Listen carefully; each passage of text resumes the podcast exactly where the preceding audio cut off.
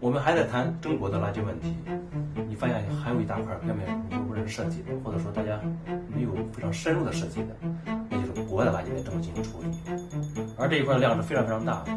当我们在对自己国的垃圾的治理显得焦头烂额的时候，请不要忽略还有一些这样的外国垃圾该怎么进行处理。这个处理的过程，你要知道，真正到深入到现场去，现场去的时候，你发现一点都不轻松。不不像媒体想象中传播的，或者我们自然而然想象的，垃圾得到这个有效的回收处理，是吧？废物再利用了，对，走再生资源，没有那么美好，真的没有，特别是在中国。那么在这种由塑料或者这东西的破碎过程中产生的水污染，这是这个地方整个区域几一二十年来地下水受到严重污染中国农村是只饮用地下水，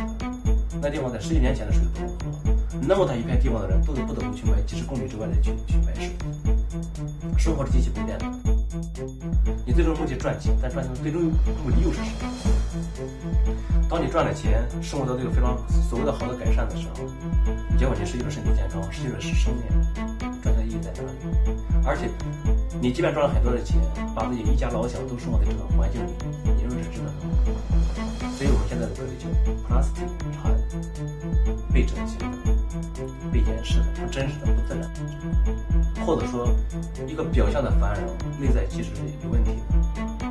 表面上可能被整容手术做得很漂亮，而实际上你的内在是什么样的？